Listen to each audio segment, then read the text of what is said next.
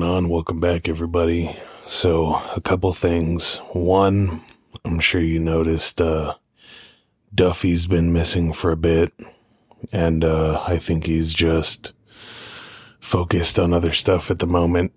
You know, he came in as a guest and co-host, but he doesn't really have the obligation to be in every episode, so just in case people are wondering, if you want to hear more, hop in the Discord. That way you can see it and let them know to hop back on. And the other thing is, I had a question. I also apologize for all the jet noise in the background. Our bass here has been a lot more active lately, so that's fun. But my question is, do you want to continue to see these typical horror stories and paranormal stories, personal stories, things of that nature? Or would you like some true crime style stuff mixed in? Just let me know. Like I said, go in the Discord, let us know.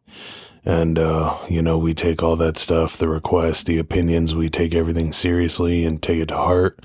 Let us know in comments and feedback, whatever way you can. But let's go ahead and get started with this episode.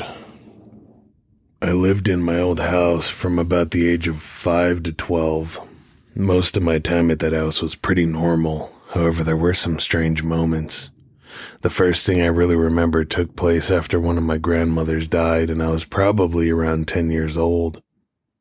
I had been getting ready for school and forgot something in my room.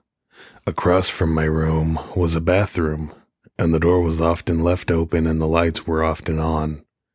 As I was exiting my room, I looked into the mirror in the bathroom, as the door was open a bit but not completely. When I looked into the mirror, however, I saw a girl, probably around the age of 12 or 14, with long, dark brown hair wearing a green shirt. I am blonde, as well as my mom and my sister, so it wasn't one of them messing with me. My grandmother had had long brown hair and once told me her favorite color was green. At another point, I took part in this event where you built a small wooden car and would race it. My dad had decided to buy spray paint to decorate it, and because I was 10 to 11, he didn't let me do it. And after using it, it was put away out of reach and in a place that I didn't know. I have an older brother as well as two younger siblings. The two younger ones would have been too young to get the spray paint, so it was pretty secure. One day, my mom noticed that someone had used the spray paint to write her name on the basement stairs. I don't think my younger siblings did it, nor do I believe my older brother did it. We never did find out who did it, even when we moved. Two of the things I remember took place in my bedroom. The first being a time where I'd fallen asleep wearing jeans but woke up in shorts. I lock my door when I sleep, and even did so when I was younger so my mom wouldn't have been able to come in and change my pants. I also was never known to sleepwalk, and I find it unlikely that I would have been able to take off skinny jeans in my sleep. The other thing that happened in my room happened when I was just sitting on my bed reading or watching TV.